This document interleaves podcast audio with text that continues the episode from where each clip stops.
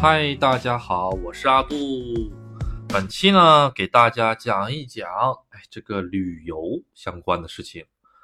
因为呢，阿杜之前在前几期节目做过预告嘛，日本不是当时对我国采取了一个比较严格的入境措施嘛？一月份的节目好像是哈，呃，没想到这个最近呢，日本就开放了，三月一号之后呢，采用抽查的形式，哎，哎，开始那个对我国入境的。这个旅客呢进行这个检测，哎，核酸检测，这个当时阿杜就做过预测，估计也就两三个月就能缓解开。现在呢，已经算是缓解了差不多了啊。嗯，他们呢怎么讲呢？嗯，阿杜个人的感觉吧，他离完全放开还有一段距离，有可能呢，大概也就下个月四月份或者是四四月底，这个这项解除呢就会完全解除掉了。啊因为日本那边它是五月份的时候呢，会把这个呃新冠给它列入成像咱们这种乙类呃这种病一样的啊，就是很普通的像感冒、流感这类，他们是五月份好像是进入，所以说在那儿之前或者之后的话，肯定这件措施就会解除掉了啊。就像得感冒，得感冒的话也不至于天天没事给你做抗原吧，你说是不是？好，这个呢当然仅也是阿杜的一方猜测吧啊，但是呢。咱们终于有希望看到离这个去去日本游玩这个事情越来越近了。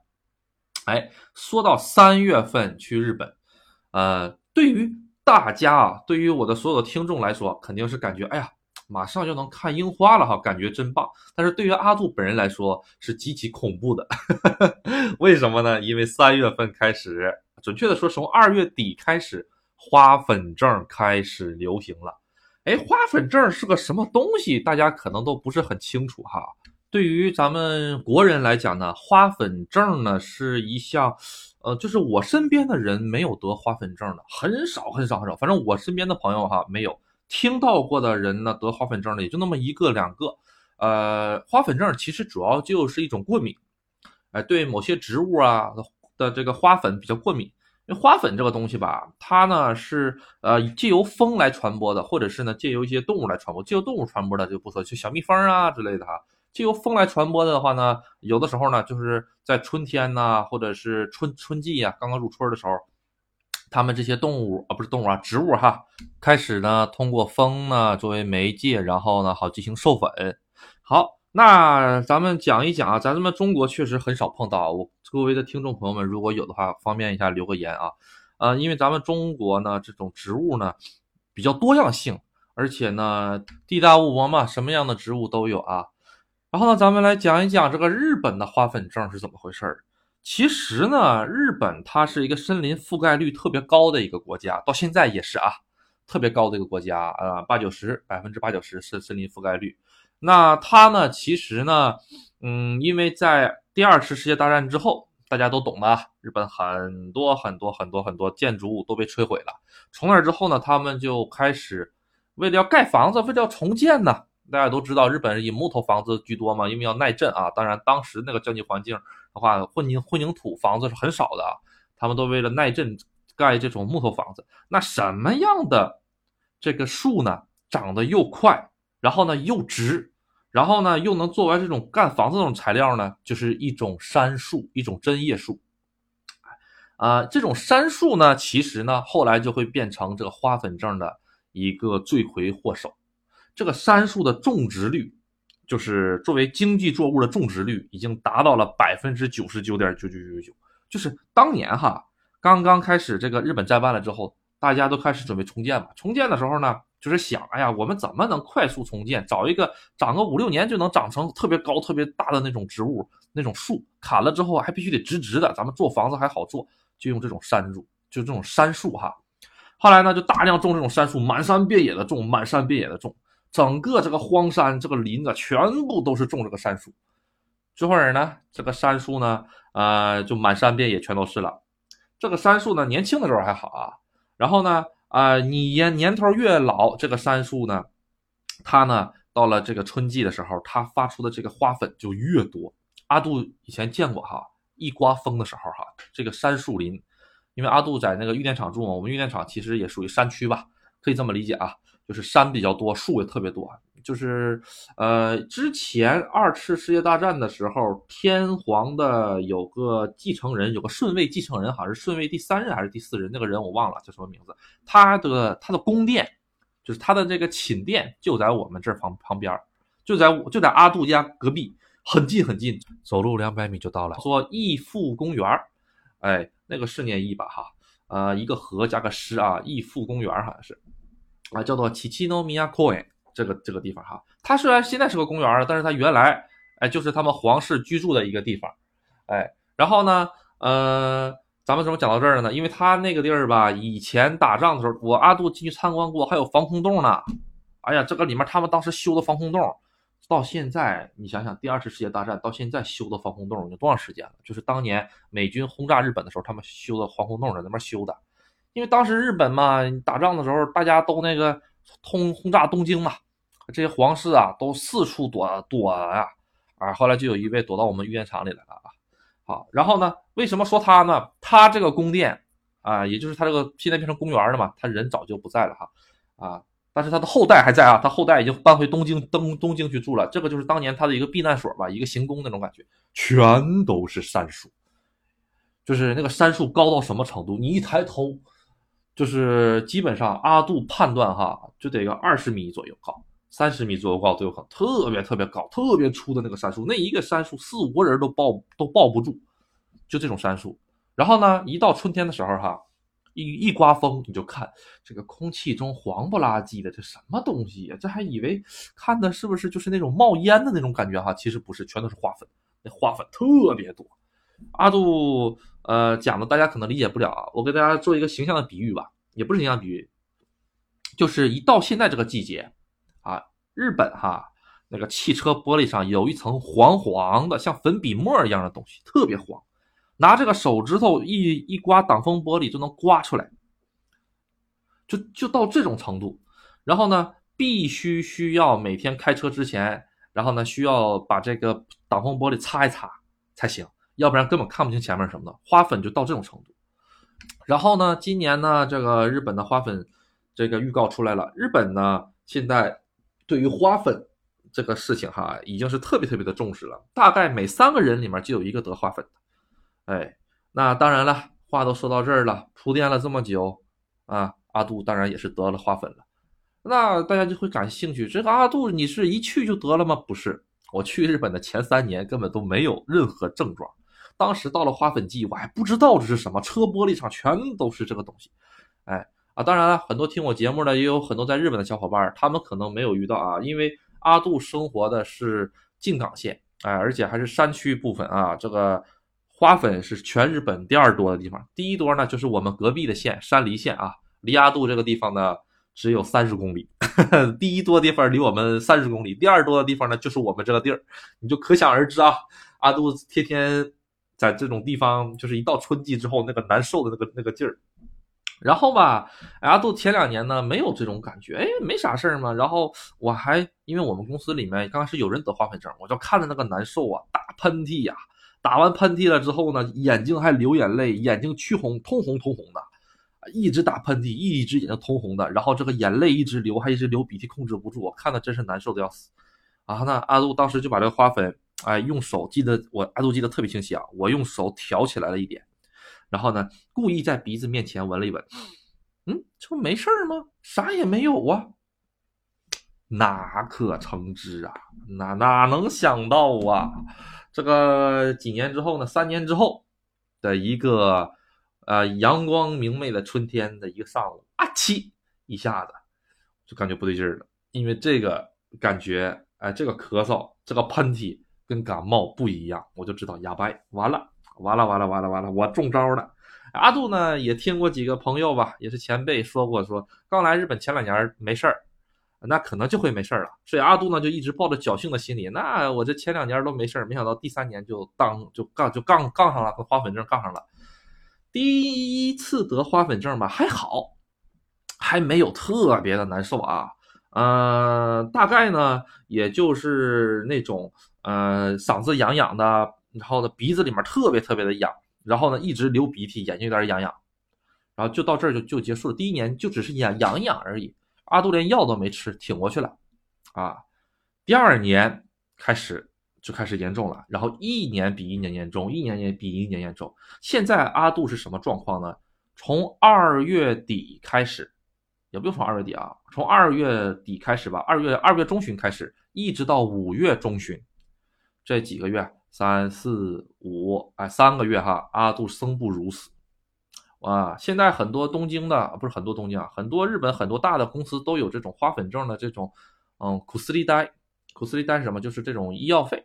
哎，我们员工如果得了花粉症的话，我们公司免费拿钱给你去买药，哎，然后呢去打针，然后呢把这花粉症呢，其实它就是过敏嘛，把这个过敏呢消除掉。这个东西吧，这花粉症这个药很贵的，大概一粒儿哈，一天一粒儿要要合到人民币十块钱。阿杜去买过，很贵很贵的，但是在医院买的药就便宜的啊。但是这个药说实话吃多了对肾脏不好，所以阿杜呢年纪轻轻不想落下那么多病根，所以我是一直能忍就忍着啊啊。它其实就是一个降低过敏源的一个一个那种感觉的哈，降低这种过敏的感觉。但是呢不能说到百分之百那个就是完全一点症状都没有，只能说是缓解症状。每个人的过敏源都不一样，但是在日本呢，百分之九十以上的人的过敏源全部都是这个杉树，就是当年二战的时候，二战之后为了发展经济使劲种的那个杉树，满山遍野全那玩意儿。哎呦，那个杉树可真是。然后呢，那有网友说，那砍了不就完了吗？说砍了不就没事了吗？你想的简单呐，那些树都现在最老的树都已经五六十年了，你想想，二战结束开始种，种到现在，你想想，是吧？啊，然后呢，这些树为什么啊？当时不是说作为这种经济作物吗？哎，准备砍了盖房子用吗？那为什么都没有用光呢？很简单啊，日本呢，在这个第二次世界大战结束了之后，就开始进入了这个过了十来年吧，二十年左右吧，进入东京奥运会嘛，一九六几年东京奥运会完事儿之后，他们就进入高速发达期了。高速发展期的时候哈，这个木头的需求就没有那么大了。钢筋混凝土的需求更多了，所以呢，有很多的房子已经不采用木头了，所以种那么多就没有用，你给它拔了还费劲儿，让它在那长着吧，导致现在哈很多山里面那个树老粗老粗了。但是呢，你感觉这个树呢，它又不像是自然生长的，为什么呢？排的特别直，哎，特别直，一溜一溜一溜一溜的，哎，直。其实哈，到今天为止呢。日本人如果考虑种树的话，还会种这个树，已经破万的破摔了。反正 百分之七八十都是这种树了。你说我那个，我换一种树种一种，能不能改变它之前的这些占比？改变不了，除非你把全日本都给砍掉，你说是不是？没有用的啊。然后呢，呃，当然日本也有几个比较少的地方，比如说啊，比如说第一个就是这个北海道，哎，北海道比较少。哎，它虽然也是针叶阔叶林，但是呢，他们那边呢比较寒冷啊，所以呢，种这种经济这种木材呢不是特别合适。就这个进港，哎呀，山梨这边到处都是山的地方多。哎，为什么呢？你要是像东京那一片儿，哎，或者说是北陆那片，就是说平原吧，啊，咱理解一下平原啊。平原的话，那边地方人家都种水稻，种粮食作物。只有山地这些种不了粮食作物的，他们才会种这些木材，啊，这种这种经这种经济树木，所以呢，呃，理所应当的，我们那儿那儿那那块就成这个发源地了。就说了，那那个东京，你说说啊，东京二十三区加上旁边那么大一片地儿，也没有树啊，那为什么东京，嗯，得这个花粉症的概率那么那么高呢？对，东京其实得花粉症概率特别特别高，大概排在前四前五左右。为什么呢？很简单。离我们那儿就一百多公里，那个风一刮呀，那个来自太平洋的这种海风一刮呀，不轻轻松松就给你刮过去了，是吧？所以花粉症呢，其实主要就是由风来传播的啊。如果它不靠风来传播的话，啊，那它还不至于这么严重。好，啊，阿杜呢给大家讲一讲这个花粉症是怎么个回事啊？呃，对于阿杜本人来讲，花粉症就是噩梦。阿杜呢，在这个季节是不敢出门玩。然后呢，也不敢那个，就是怎么说呢？除了上班以外，哪儿也不想去。这个花粉这个东西哈，很顽固，你知道吗？它粘到了身上之后，它它弄不掉，除非洗衣服，抖了抖了都抖了不掉。如果这个抖了，把抖了到家里了，就完蛋了。哎，所以呢，日本呢也针对这个花粉症，哎，针设计了很多东西，比如说专门针对花粉症的眼镜，不知道大家有没有见过那种呃防颗粒那种眼镜哈？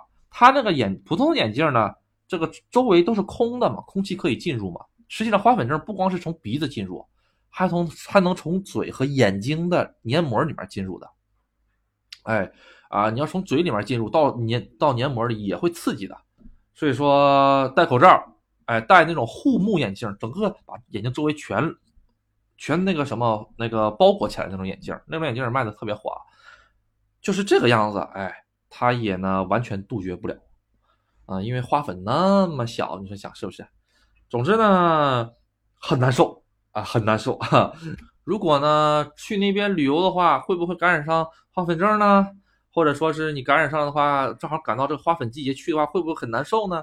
这个吧，阿杜的感觉就是暂时好像没有过这种感觉，就是说来日本旅游个呃一个月两个月，哎啊，好像没有过没有这种问题的啊，因为你这个是要在这边长时的生生活啊，慢慢的通过这个当地的吃啊、喝啊、水啊、食物啊，慢慢慢改变你的体质之后呢，你就会慢慢慢慢变成这种啊是。容易得花粉症这种体质，为什么阿杜前两年没没得？阿杜当时那个花粉直接用手啊，用手指头弄完之后，直接粘粘在鼻子上闻都没有问题的。原因就是阿杜当时的体质可能是偏中国人的体质啊。到了日本之后，哎，喝日本的水，哎，然后呢，这个天天吃日本的东西，天天吃生鱼片，可能导致的这种原因因吧，哈啊，不有一句话说得好吗？一方水土养一方人嘛，啊，这个就像咱们四川那边。的这个咱们的朋友哈，特别能吃辣，哎，这就是一方水土养一方人的这个嘛。所以嘛，阿杜在那边待了几年之后，也变成这个了。那就说，那阿杜回了国之后，这玩意儿有没有犯过？没有。哎呦，这真是这么多年以来，阿杜回国之后最开心的一个春天了，可以自由的在春天里遨游的闻这个花香啊，哎，特别特别的舒服，特别特别的爽。可以张口的大口的呼吸新鲜空气，在日本那摘下来口罩，哈，等着吧啊啊！它这个东西不是立马发作的，比如说你这个花粉，哎，到鼻子里面了，二十分钟之后，你就会感觉你浑身难受，哎，哎呦，正好哈，阿杜呃犯的比较严重的那几年，正正好好跟新冠是重合上的。你想一想，那个春天，那个时候，二零二二零年、二零二一年的时候。那个时候新冠多严重，大家人人嗯这个自危呀。阿杜呢在这边这个在在前台帮客人办理入住的时候打两个喷嚏，那给人家吓得呜的就跑。我就说啊，这是花粉症，花粉症，大家不要这个担心啊。当然了，这个花粉症呢，现在呢这个季节的呢，上你上医院去看，百分之八十以上的人都是花粉症。哎，那这个药呢其实还不贵，你从医院开的药还真不贵啊。因为日本它有一个什么好处呢？就是不管你是什么留学生也好，你是什么工作单位也好，还是你是公务员也好，你的报销比例哈都是能报销百分之七十。而且这个报销吧，不是说像咱们国内这个样子，你你必须得住了院才能报销，或者说呢，你必须得退了休之后有这个医保卡里的钱才能报销。哎，或者说是像咱们中国这个职工医保一样，你这个账户里存有了钱，你用这个钱去买，不是这种，不是这种的啊。日本是这个样子的，你只要参加了这个国民健康保险了之后啊，当然社会的话呢，呃，也也就是简称医保吧，啊，它有企业版和这种个人版，跟中国类似啊。但是呢，参加了之后，他们的报销比率是统一的，全部报销百分之七十。这百分之七十是什么时候报呢？你去给钱的当时就报了。比如说阿杜去买药，花了一万日元去买药，当场报销百分之七十，阿杜只要付三千日元就行了。好，那阿杜呢？牙疼，阿杜去补颗牙，补颗牙啊，补颗牙的话，好，阿杜在日本补过牙，补一颗也就一百多块钱人民币，当场就给报，哎，然后剩下的全部是政府报销。我阿杜去拿药啊，然后去拿这个花粉症的药，也就三十块钱。拿了一大包子药，花了三十块钱，哎呦，太便宜了，真的想的是，所以，呃，在日本看不起病这件事情呢，是真没有啊啊，但是呢，手术就例外了啊，这个就例外了。但是你要小病的话，完全没有问题啊，买药什么稀松平常。但是你要是说去，那我们作为这个游客的话，假如说啊，我的我的爸爸妈妈这个身体不好，哎，我要是去了那个呃日本的话，想给他们买点膏药，或者买点当地挺有名的那些，因为日本有很多的药，大家可能都关注过哈，什么老头膏药啊，或者什么处方膏药，就是一个银色的一个一个膏药哈，上面一大堆那个日本字儿，那个阿杜也去开过啊，阿杜以前干活的时候有一段时间，这个比较忙，腰比较疼，阿杜去开过这个药哈，这个药呢。呃，挺好使，真的很好使啊。然后好像是当时阿杜看什么淘宝啊，还是说什么哪里微商啊，卖这个的被抓着假的了，是吧？哈，制造一片的成本才两毛钱，实际上这个药在日本拿一点都不贵。你如果能拿到的话，一点都不贵，一片折合人民币也就不到十块钱。但为什么拉杜说的是能拿到的话？因为那是处方药，哎，那是处方药啊，大家一定要记住啊。有的时候，你看那个外包装上，什么什么花花图案都没有，就那么一个白一个银色的一个袋子哈，我记得是哈，上面就就写了一大堆日本字儿，底下呢写了底下空了几个小杠，那几个小杠是干什么？是让你写日期的，开封日期的，什么时候开的封啊？一天一天贴几个，或者一天吃几个，不根据药不同哈，都要都让你写上去的，这就是处方药。这个处方药吧。个人的话能开，但是你得去医院。医院的话，最多也就给你开一个月到两个月的药。阿杜以前开过两个月，那也就是开个五六十贴、七八十贴那个样子哈。啊，记记多多少忘了，很便宜，很便宜啊，大概也就花了几千日元不到啊。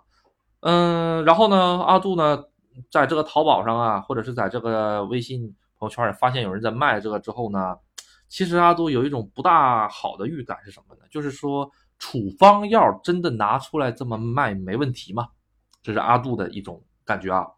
呃，既然它会被列为处方药，那它跟市面上卖的那些，呃，像是那种膏药肯定是不一样的。不然它为什么呃不上市面上去卖？它为什么要特意得有医生的处方才能买的？对，那个那个得医有医生处方才能买啊。阿杜亲身买过，所以说呢，问题就在这里。你知道了吧？所以我推荐大家啊，大家如果想买日本的这种膏药的话啊，避免这个东西。它虽然可能好使，但是它的副作用未知，副作用未知啊。而且呢，啊，你不在医院开的话，不一定是真的啊。这个这个造假特别特别多啊。那你要是说那个这个药的话，那我但是我这个我我用它就是用的好使啊。但是阿杜这个真的是奉劝各位啊，处方药最好不要用。啊，它对身体还是有一定的伤害的，不然的话，嗯，它要是没有伤害的话，它为什么不到药店上随便卖呢？好，那药店的膏药卖多少钱呢？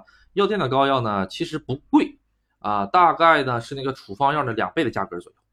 哎，那还不贵吗？啊，对，阿杜说的是在日本的价格啊，啊，当然到了国内了之后呢，被炒成什么样子，我就我我就这个就不大清楚了哈。好，这个事情呢就先讲到这里，只不过呢。阿杜还是要奉劝各位在网上买日本处方药的啊，如果那个里面仅仅是一些小面粉，或者呢他拿别的东西糊弄你，买了个假的，哎，吃一吃呢还行。现在假药基本上都不敢刺死人哈，都不会有那些有毒成分，最多给你弄点面粉，弄点调色剂给你捣鼓捣鼓啊啊。但是呢也不排除容易吃伤身体的啊，呃，但是呢如果是真的的话，哎，阿杜还是劝各位三思而后行啊。嗯，它列为处方，它绝对是它有的，绝对是有它的那个道理的。嗯，然后呢，咱们继续讲回这个旅游啊啊，很多朋友呢到日本去买药妆店，哎，去旅游去买去上药药妆店，还看这么多东西，哎呀，真的很不错啊，这个也想买，那个也想买。然后呢，呃，有的药妆店哈是可以买的，有的药妆店阿杜就不要劝大家不要买了。哪些药妆店可以买呢？比如说松本清。这一类大型连锁药妆店是完全可以买的哈，很简单，你怎么辨别呢？你一进去之后，你看日本字儿多不多？哎，对于不会日语的朋友啊，日本字儿越多越安全，你就听阿杜的啊，日本字儿越多越安全。哎，然后呢，你想找个店员搭话，里面没有中国人，全日本人，好，你闭着眼睛买，一点事儿没有，就害怕什么样的呢？哎，我这个呃，刚到一个药妆店，哈。或者卖药的哈，或者卖化妆品的啊，这个人这个刚进店，就有两个特别特别这个热情的小伙子，操着咱们特别这种正宗的这种中文哈，哎，帮您热心的介绍某种纳豆素，啊，某种酵素，然后一看架子上，哎呀，全部都是中文，哎呦，这个写的特别的功效啊，都特意的，就还怕您不认识字儿啊，都都都把这个功效用中文写好了，啪放在商品旁边，这样的闭着头赶紧出去。我跟你讲 啊，就是阿杜之前进去过一家，哎呦，我一进去一看，哇，太厉害了。因为阿杜呃在日本生活时间长嘛，就是药妆店卖什么样的东西啊啊，这个这个阿杜心里基本都有数，基本都见过啊。有的时候呢也会帮爸妈啊买点什么呀，是吧哈啊？但是呢呃，以为进那家店发发现这些东西基本都没见过，这些东西基本都没见过。哎，这是什么东西？哎，那是什么东西？在日本生活那么长时间都没有见过，然后到处都是中文，那你就懂了啊。这个东西呢，就专门是宰人用的，所以呢，呃，阿杜在这里说呢，也是冒着一定的生命危险啊啊！好，哎呀，总之呢，我就我就说到这里了，大家千万不要去找中国字儿多的地方啊，不要觉得这个贴切啊什么的，然后一回了国之后买了一堆纳豆酵素，一看生产地址啊，然后上网上。上那个谷歌地球上一查，哎，这个生产地址竟然是一片荒地啊！这种事情是经常有的啊啊！好，好，咱们呢就先讲到这里啊。这个接下来讲一讲这个旅游啊。咱们旅游的话呢，马上要放开了。阿杜呢，其实特别推荐大家去一些值得玩的地方，但是呢，这些值得玩的地方呢，是需要赶时间、赶日子的。比如哪里呢？比如四国。哎，四国是哪里？很多人不知道哈。首先呢，给大家简单讲一下日本这个概况啊。咱们从上往下，因为日本呢像一个怎么说呢？是像一个海马呀，还是像什么哈？咱也不知道该怎么解释啊。最上头那个叫北海道，往下依次这就是本州岛，就是连在一大块的啊，本州岛。然后呢，到了关西那边了之后，你会发现本州岛的尾巴那边。有什么呢？它有九州，哎，它还有四国，然后呢，底下就是冲绳，哎，好，四国是在哪里呢？四国呢，其实就是在日本靠那个西边，哎，然后呢，靠南的一个西，靠西南方的一个位置吧。啊，阿杜也不知道阿杜现在这个角度描写的对不对啊？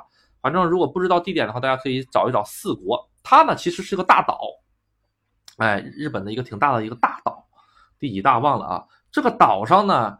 和这个内陆之间啊，比如也不是内陆吧，和本州岛之间呢，它中间还有个内海，这个内海叫做濑户内海。濑户内海上有很有有有几座特别大的桥，濑户大桥。这个呢，其实阿杜去过。阿杜当年去找我的朋友的时候呢，是开车。我的朋友是在这个冈山啊，冈山产这个水蜜桃，哎，冈山。哎，然后呢，阿杜是开车从这个东京那边，从绿电厂到了冈山，再从冈山呢换了我朋友的车，我朋友开车带了我穿过濑户内海的这个濑户大桥，然后呢一直到了四国，到了香川县。香川县是哪里啊？哎呀，这个一般的听众朋友可能都不知道香川县是哪里啊？香川县呢，在日本呢，其实就是那种属于那种鸟不拉屎的地方。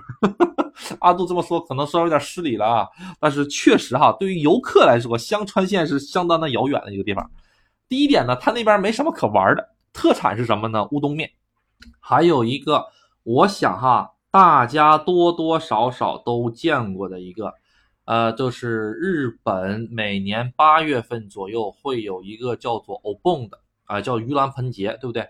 盂兰盆节的时候，有很多的日本人身穿他们的民族服饰，然后整齐的这种步伐，在晚上一起跳舞，就是在头上摇花手，哎，啊，日本日本花手啊，摇花手，各种摇花手啊，然后呢，戴个帽子，什么那种各种各样的装扮啊，那个就是四国的特产，那个呢，其实是很有名的，那个叫做什么呢？那个是阿波舞，阿波舞啊。估计呢，很多听众都知道阿波舞是什么。阿波舞是德岛县的特产。那德岛又在哪儿呢？德岛就在四国里面。哎，四国又是哪里呢？四国是日本的一个很大的岛。它这一个很大的岛里面，割割割，哎，切割出来了几个这个县，就相当于咱们省啊。其中一个就有德岛县啊。德岛县的特产就是这个阿波舞啊。这个阿波舞呢是很有名的一个，大家只要一查，这个网上的视频画面啊，各个上面都有。咱们今天讲的呢不是阿波舞，那是什么呢？跟阿波舞一样很有名的啊，被统称为这个四国三大祭典。这个祭典呢，也可以被称为叫做马刺利啊，就是特别大的这种马刺列，相当于这种大庙会啊。但是它这个庙会不是这种特别小规模，是全市规模的这种特别特别大的一个庙会啊。咱呢今天先不讲阿波啊，这个阿波是很有名的一个事情啊。咱们先讲一讲跟这个阿波同样被称为，哎，这个三大马次利的这个呃什么呢？有萨科伊马次利。有萨科伊马茨利呢？当时呢是一九五几年的事儿啊，呃，也是刚刚这个战败不久啊。这是他呢是为了对抗这个阿波啊来，然后呢来这个通过地方的这种商会，然后来组织的一个。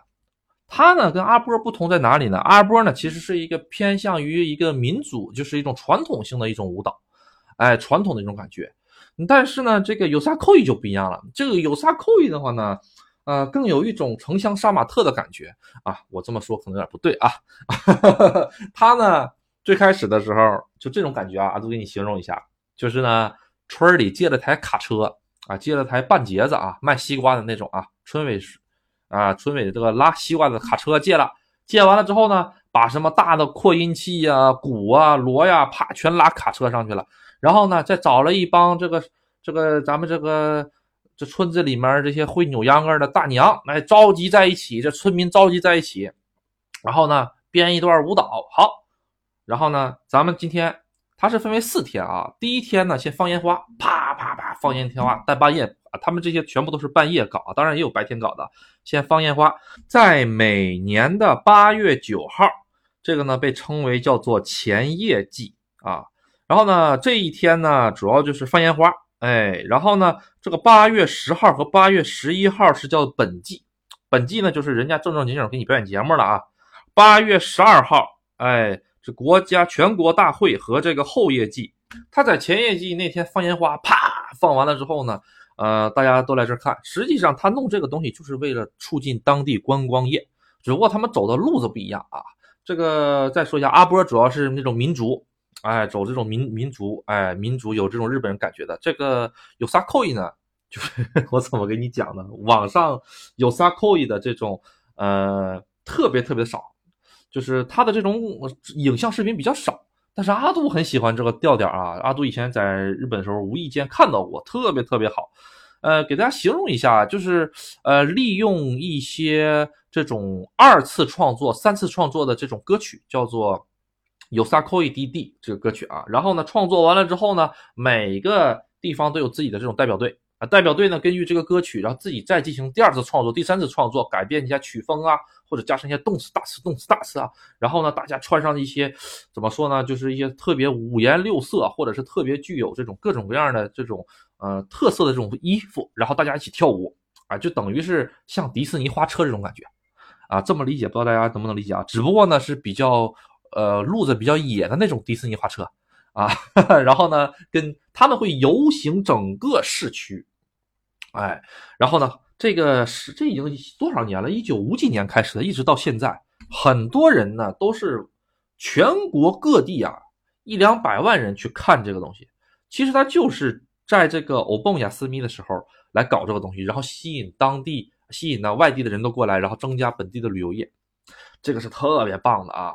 阿杜，呃，跟这个大家有没有说过？不知道。阿杜特别喜欢这种有这种现场感的东西啊，比如说是现场演唱会啊，或者是迪士尼花车游行啊这一类的啊，阿杜都特别能融入到里面啊，然后跟他们一起这个这个氛围啊，感受特别特别棒。在这个跟屏幕感觉是不一样的啊，呃，然后呢，这个叫做有萨扣伊的这个东西吧，它呢后来它就是换了皮肤之后。啊，什么叫换了皮肤呢？也就是说呢，大家发现这个东西没有历史文化也能搞，他们阿波舞还不一样。哎，阿波舞呢是有很浓重的历史文化在里面的。但是呢，这个有萨扣伊马茨利，这个有萨扣伊马茨利呢，日语好像叫做夜来祭哈，啊，中文好像叫做夜来祭啊，日语叫做有萨扣伊。一会儿阿杜会把这个打在底下的啊，大家有兴趣可以查一查啊。它这个呢，呃，没有那么多讲究，嗯。当时无非就是发祥的原因，就是为了跟这个对抗，就是为了抢游客。然后呢，到本地商会主行了啊，把这个事儿搞搞一些，哎，弄点玩意儿扔到大卡车上，然后大卡车在前面走，放着音乐，后面这帮人在后面跳舞，哎，就这么一路走啊走啊走啊走，就游街串巷，慢慢慢慢发展起来了。然后呢，很多地方为了促进当地经济，就学这个东西嘛，反正也不需要历史文化是吧？卡车我们村儿也有，好，没问题，上村委会借个借个卡车的去，借个半截子去。然后呢，把这个村村里面的广播材料都都拿上去，好在上面喊啊，很多这样的，还有在车上直接放地基的，然后底下一帮人群魔乱舞啊，一起摇头啊，满街摇啊。当然了，这个感觉其实就是呃蹦野蹦野迪的那种感觉哈，就是 感觉挺好哈。然后呢，北海道那边也有，哎，只不过呢，他们就换了个名字，叫做什么什么有萨科伊这个有萨科伊是不会变的，比如说叫做北海道有萨科伊。东京也有也有这个 Yosakoi，哎，然后呢，它这个 Yosakoi 呢，慢慢慢慢现在开始组织成了像一种对抗赛一样的。为什么说阿杜说还有这种全国全国比赛？就是说这一天会有很多全国来的各个代表队都来这边参加比赛。阿杜阿杜小时候有个经历，不知道大家知不知道？就是这种小时候参加这种市里面这种锣鼓队的这种或者是鼓乐队的这种表演啊，然后评级。比赛这种感觉哈，阿杜小学时候参加这个鼓号队啊，阿杜吹这个吹的什么玩意儿来着？那个叫做小号啊。然后呢，跟着大家各个学校里那边呢，哎，然后呢，大家依次出场，然后依次吹奏同一首音乐，或者是稍微变化一些的音乐，然后呢，最后人给你打分，打分，打分。这个差不多也有这种感觉吧。就是呢，音乐更加丰富了一些，你可以改编一些，加上一些 DJ 的里面在里面啊，也可以加一些稍微复古一些的，你也可以请一些很好的民谣歌手，一边现场驻唱，然后呢一起给跳舞。它呢完全呢也不呃跟历史呢基本上是沾不上大太大的边儿，什么样的人都有，呃什么样的服饰，什么样的主题都有，所以呢变化就比较多，呃比较有看头啊，因为有很多年轻人不大喜欢这个。就是日日本年轻人也是一样，不大喜欢咱们本国的这种传统的这种艺术。比如说，呃，很多年轻人现在不大喜欢京剧啊。京剧呢，阿杜感觉其实是个挺好的哈。他这个东西可不可以借鉴一下这种有萨扣的这种感觉？哎，然后呢，稍微出来几个变种啊，让年轻人更多的这种吸收一下子，喜欢上啊。这是阿杜的一个想法啊。各位戏迷不要这个喷阿杜啊。啊，阿杜只是觉得这个样子，哎，会更好一些，哎，这是纯属个人观点啊。然后呢，呃，他们呢就通过这种方式，这个有萨扣语呢年年举行，但是疫情这几年没有举行。阿杜劝各位，也是推荐各位，如果您是去日本的资深玩家，比如说去了好多回了啊，不知道下把该去哪里的话呢，除了阿杜节目里之前说过的那那几个资深的小众地点之后，去一趟德岛。去一趟四国啊，去一趟四国啊！阿杜呢忘记了刚才说的这个有萨扣伊马次利，它是在哪里呢？它是在高知县的这个高知市里面搞的啊。呃，然后呢，这个它旁边，它它旁边的旁边，嗯，就是哪里呢？就是阿波舞的这个呃这个搞的这个地方啊。他们呢两个离得倒是不倒不是很远啊，几个小时车程也也就哈。嗯，如果来得及的话，你可以看完阿波，但是看这边，但是他们两个日子好像是稍微岔开的啊，啊，这个挺有商业精神的哈。嗯，好，然后呢，呃，阿杜推荐的这个东西呢，如果有兴趣的话，一定要看一下啊。在咱们去年的这个东京呢，是搞过了已经，啊，东京大概是几月份搞的？十月份、十一月份搞过了，这个已经啊，搞得很不错啊，很多人都是现场看的，呃。如果有机会的话呢，阿杜真的是想在新现场好好看一看啊，感觉还是很不错的。好，那咱们本期呢就先到这里啊。如果对这个阿波舞啊，或者是对这个有萨扣伊马次里感兴趣的话呢，大家呢可以上网查一查啊。啊，一会儿阿波舞大家都知道，这有萨扣伊马次里还是极度推荐大家去看一看的啊。好，那咱们呢本期呢就先到这里，然后有什么想听的，然后想了解的，可以呢关注一下阿杜的这个微信，阿杜的微信是 uc 零二零五啊，uc 浏览器的 uc 小写的啊。